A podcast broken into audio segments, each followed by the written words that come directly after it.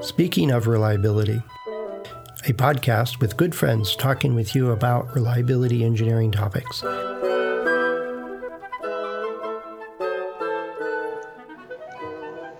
Welcome to Speaking of Reliability. This is Fred Schenkelberg. And this is Chris Jackson. And Fred was talking to me to me about a question about accuracy in confidence statistical intervals. inference or something. Confidence. Yeah, yeah confidence. And um, the question was pretty short, and and, and then it involved into a, you know an exchange that we, I got a little more detail on it, but not a whole lot. But the gist of the question was, um, is it is it more accurate to use a ninety nine percent or a ninety five percent confidence interval when estimating? Um, you know, and later I found out it was from some test data. I think an accelerated test um, to estimate the reliability of the item that they were evaluating. And I, hmm.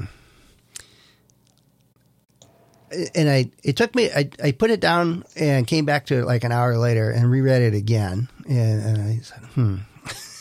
it took me a little bit to figure out how, how can I answer this question? And um, so, I mean, that's the gist of it is, is what's more accurate, a 99 or a 95% confidence interval was kind of the gist of it in general. Um,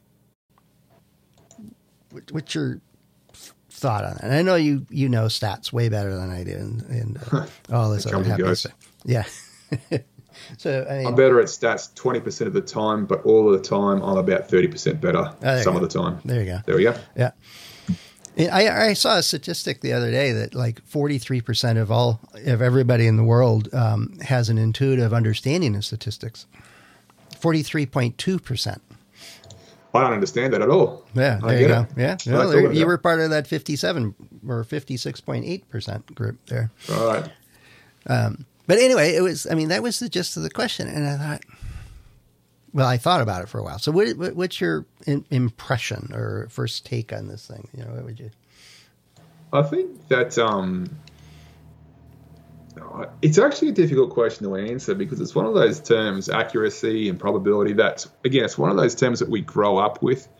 We use the term accuracy and probability when we're children without ever being taught. And so a lot of those terms, especially accuracy, have a very gut feel or emotional feel to them. Um, Do you mean just better?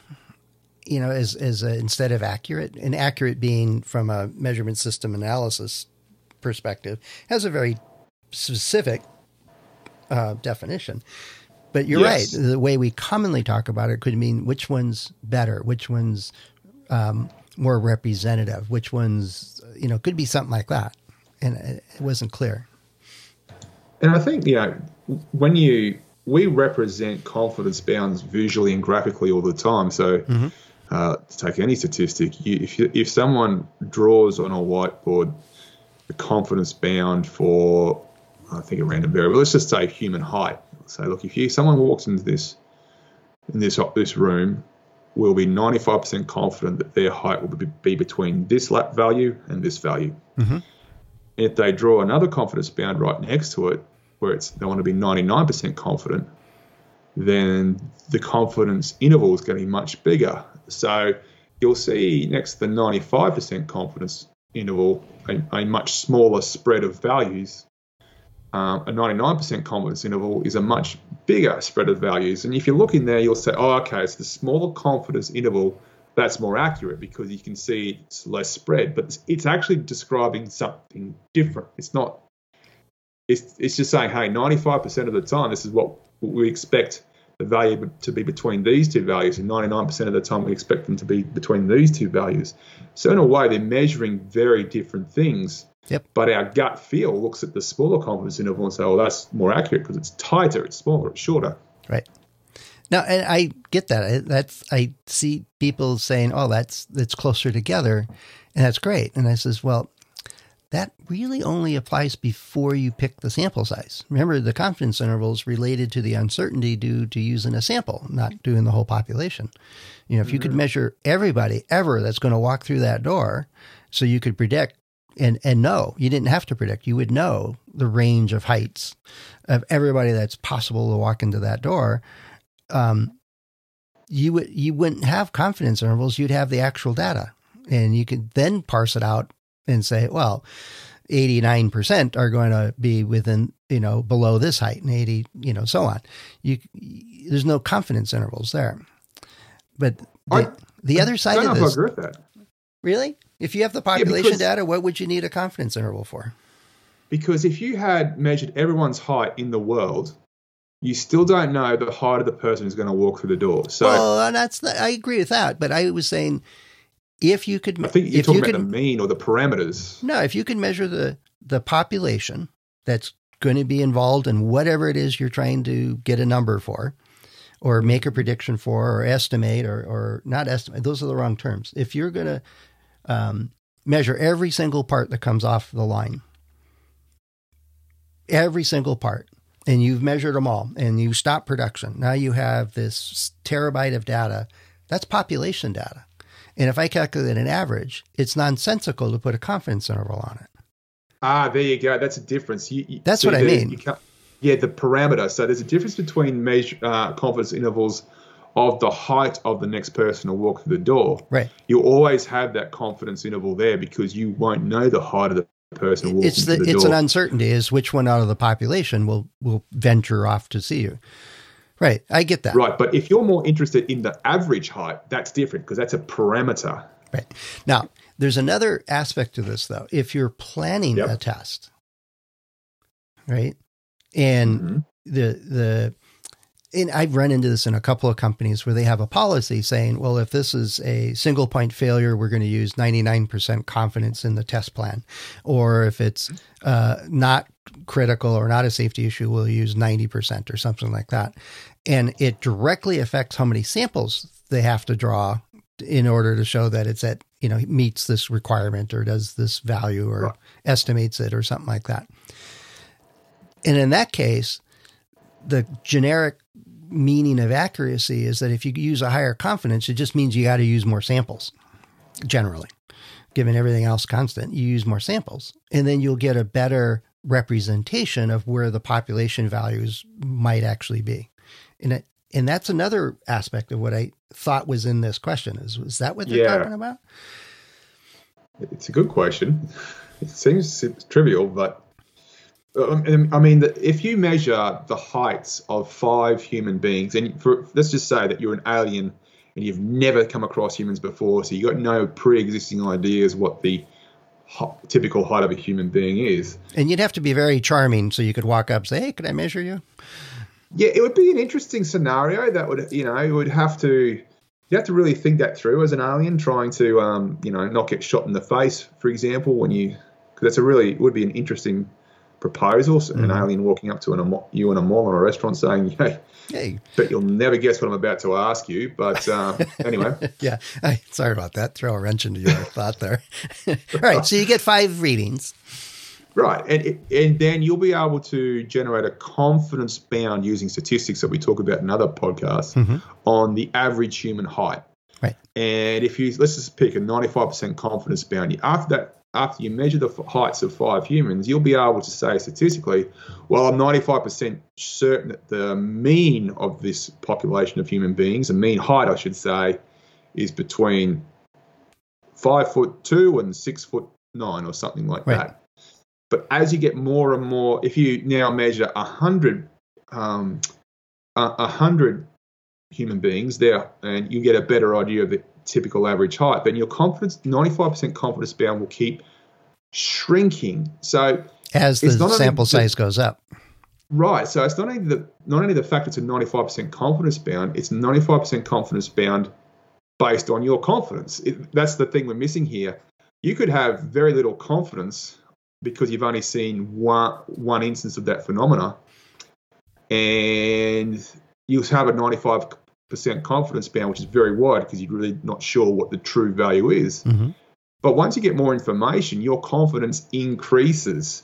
Um, and so your 95% confidence bound goes down. I think perhaps the question is confusing confidence with accuracy because Right. your 95% confidence bound could be entirely accurate given the information you've received. Well, there, But a small, does that make sense? Yeah, it, it makes sense. And, and there's there's another aspect to this that I want to throw in here is, well, how close do you need to be? You know, uh, how accurate is accurate enough, mm-hmm. which is not confidence. Um, it's it's you know, if I want to be absolutely totally dead on accurate, I work out the measurement system so I have zero measurement error, and I measure the entire population. Right. With reliability, though, it's not just accuracy because you can have, uh, for example, if you have a reliability requirement of 0.9, right, 90 percent reliable over some duration, right, in Cleveland, you know, on Tuesdays, right. yeah, on Tuesdays, on yeah, yeah, be specific. You know. All right, next to a mall, yeah. where random aliens are conducting impromptu height measurements of human beings. That's right.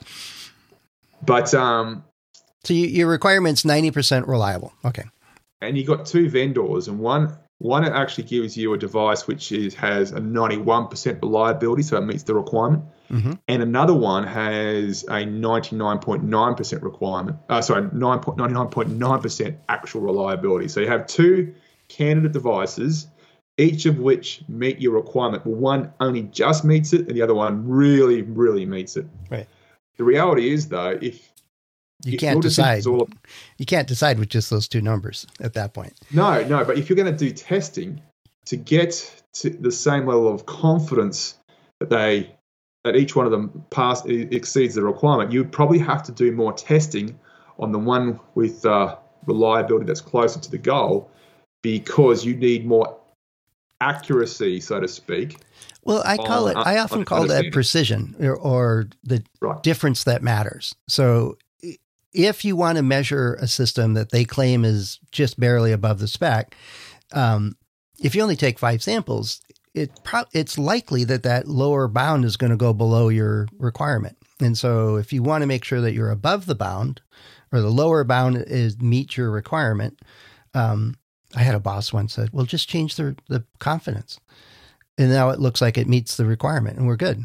And I said, "Well, you, it really doesn't make sense to do a thirty percent confidence on these things." Nope. but and I said, "Well, how? I mean, how on average, just on average, if we do a test, um, and it's at ninety point one, is that is that good enough?" Or do we need to know that it's at least five units above it? It has to be at 95 before I change my mind. You know, how far, how much of a difference, if I'm comparing two vendors and one's at this point, one's at that point, uh, how much apart do they need to be before I know there's a real difference? Because if I want to detect a tenth of a, a percent, it's much more difficult than to measure a 5% difference and, yep. and more samples and, and more and all those kind of things. So that's another whole concept. And here I'm drawing pictures in the air with my hands. It's one that you might have to put this on your webinar list because this probably makes some good graphics. Okay. Yeah. But the idea is one is the terms we use, right? Mm-hmm. And, and what do we mean by those? Um, it, and the other is are we designing the test? And well how close do we need to be? And what's our limitation on samples and everything else? But then it circles all the way back to what you said pretty early on is that 95 and 99 are just different representations of the data. They're different. They're they're not comparing to each other. They're just on a spectrum in my right. mind of I can set whatever confidence I want. If I take a sample, I make a measurement and I do some calculations and I want to put bounds on it, I could do 99.9, I could do 90, I could do 47, I could do whatever I want, and there'll be different lengths. But what's important to what I want to make a decision on? I suppose that it's worth pointing, and I often say this in my courses that reliability and things like that, speed, weight, defects rate, they're all a measure of your product or system, mm-hmm. but confidence is a measure of you. So whenever you see something, uh, let's just, I'm trying to think of a an uncertain value that we might estimate. Uh, estimate. You might say, say in your head, okay, I think there's a 30% chance of it raining tomorrow. Uh, but in, in practice, what's going on in your brain is your brain is creating a, a little mini bell curve around the likely values of something. Mm-hmm. Um, you'll say, okay, uh, Or if you're throwing a ball, you say, look, I know how accurate it is for me to throw a baseball. I'm going to, um, if, if I'm 20, 30 yards away, the catcher, he won't have to move his glove 30% of the time. Another 10% of the time, he will have to. 5% of the time, he has to do an amazing Superman leap mm-hmm. to retrieve my ball. Yeah. Um, you, you have in your mind something you can't e- easily visualize or easily easily quantify. This sort of bell curve that our brains are really good at generating without ever um, projecting it to a whiteboard, for example. Right. That help us deal with uncertainties in the world around us. So that's what confidence is that hypothetical bell curve in your head about something. And so the 99% confidence bound or confidence interval and the 95% confidence interval are different metrics of the same hypothetical confidence bell curve in your head. Right. They're just different slices. Two right, standard yeah, deviations exactly. versus three. Yeah. you know? And it, it to me it always relates to I think the best example I've ever had, and I mentioned it earlier, is these medical groups that saying, well, if this is a single point failure that would cause harm, we need to investigate that more thoroughly. So we're going to set the requirement that we just need more samples. We need to, to get a better estimate.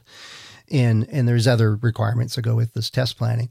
And if it's a trivial uh, requirement or it's a requirement that it's not going to lead to a safety issue or a performance issue or something like that, then we could use a lower standard for that. Mm-hmm. And and then we need fewer samples. And it's tied to quantify an attempt to quantify the risk. You know, if this right. fails, oh, we're in big problems. If this fails, yeah, we can send them a spare part and they'll be back in business. You know, if this fails, nobody cares. And so it's um, it's completely opposite what the aircraft industry does from my immediate naive perception of is they test one wing to failure. Um, but the trays, I wonder how many times they test the back seat back trays. you know, but I, I I have no idea. And I know there's a whole lot more engineering work going into the wings than there is in that seat back tray. Uh, maybe not. Which I have prefer. no idea. Yeah. well, which I do true. prefer. um, but I imagine there's just a lot of engineering going into those trays because of weight in, and reducing the load on, on how much fuel they got to carry. So I, nothing's trivial once you dive into it enough. Um, but I was thrown a bit in, I think your notion of that the use of the word accurate might be the generic dictionary term, not mm-hmm. the measurement system term. Because I thought it was apples and oranges when I first saw this one. Accuracy is is is my measurement system or my test process and stuff give me a true value. How close to true is it? And that that concept with confidence is not always obvious to me. I mean, we, we've no. taken a sample and we get an interval and it's saying we think it's somewhere in here based on this sample. I, that's the way I commonly think of, of confidence, but I've also been corrected by people that know statistics way better than I do that says, no, that's not really what it's telling you. And uh, I always wrap my head around that one the wrong way, I think.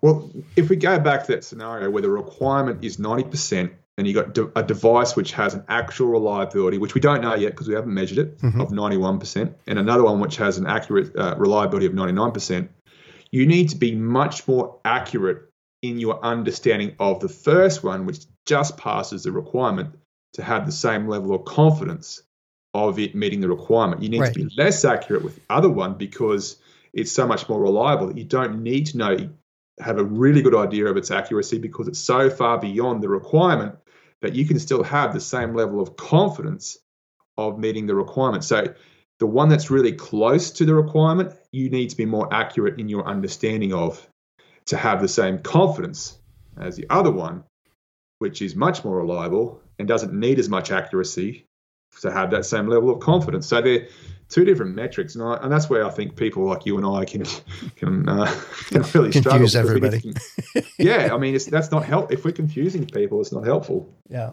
Well, if you know, if it might be a good place to wrap it up. Is you know, if we've just confused the daylights out of you, then let let us know. right. you know? Maybe make your plea to get Chris to spell this all out one of his illuminated uh, uh, oh, webinar things. That would be way cool. Um, I, well, you got a bunch of. St- I think you come as we're recording this. I think you got one coming up that's on. Um, uh, uh, oh, draw blank. It's SPC. A PCA. It no, it's the. Uh, I want, now I've got confidence in my mind. I can't think of the other one. It's the capability analysis. Yeah, PCA. So the um, so as at the time of this recording, uh, the pre last webinar I did was statistical process control. The next webinar I'm doing is process capability analysis, PCA, the uh, sort of sequel to SPC oh, in a way. Before I forget, that, that, yeah, that's true. And, and, so before I forget, one of the things I ran into is is I think I figured out a way to uh, show have the the webinar play or show. You can watch the webinar. We'll have a you know place there you can ask questions and stuff like that. And when it it'll track the software will track that you watch the whole thing. It doesn't use eye trackers or anything creepy, so it's you could game it if you wanted to, I suppose. But it it it won't issue a certificate until the whole thing plays. And so yeah, you can still check email. We know you do that during the live ones, but no, of course not. Not with Chris's webinars. You got to pay attention to what's going on there. But the idea is, yeah, is my that confidence I, is might be different to yours. Yeah, there you go. But my thought is, is that you know I've had a number of people over the last couple months asking for, do we get a certificate for CEU, CEUs or RUs or you know all these certification type points. And I figured, well, I, can, I think I can automate that. I've got a capability to do that. So that may be coming out um, I'll add it to my list, which doesn't mean much, but I'll, I'll, I'll see if I can make that work. So, two things: if you're listening to this and are confused by what we're talking about, or have additional questions, or preferred, if you've got a great way to explain this, let us know.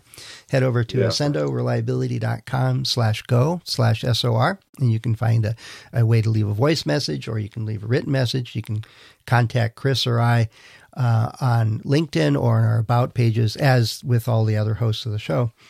The second part is if you like the idea of having the webinars uh, that are already all available, is close. I think there's over a hundred of them now. Um, available to issue certificates for recertification points or stuff like that. Let us know if that's of interest to you, and we'll see if we can get that set up. And with that, I think I'm pretty confident we're at the end of this episode. How accurate are the assumptions behind that confidence? Well, my finger's right over the stop button here. Yeah, it's pretty accurate. Okay, all right. Talk to you later, Chris. Cheers, Fred. Thanks for listening to Speaking of Reliability. We invite you to join the conversation. If you have a question or a topic that you think we should discuss in a future show, please let us know. You can find a comment box below the episode show notes, or just leave a note as part of a review on iTunes.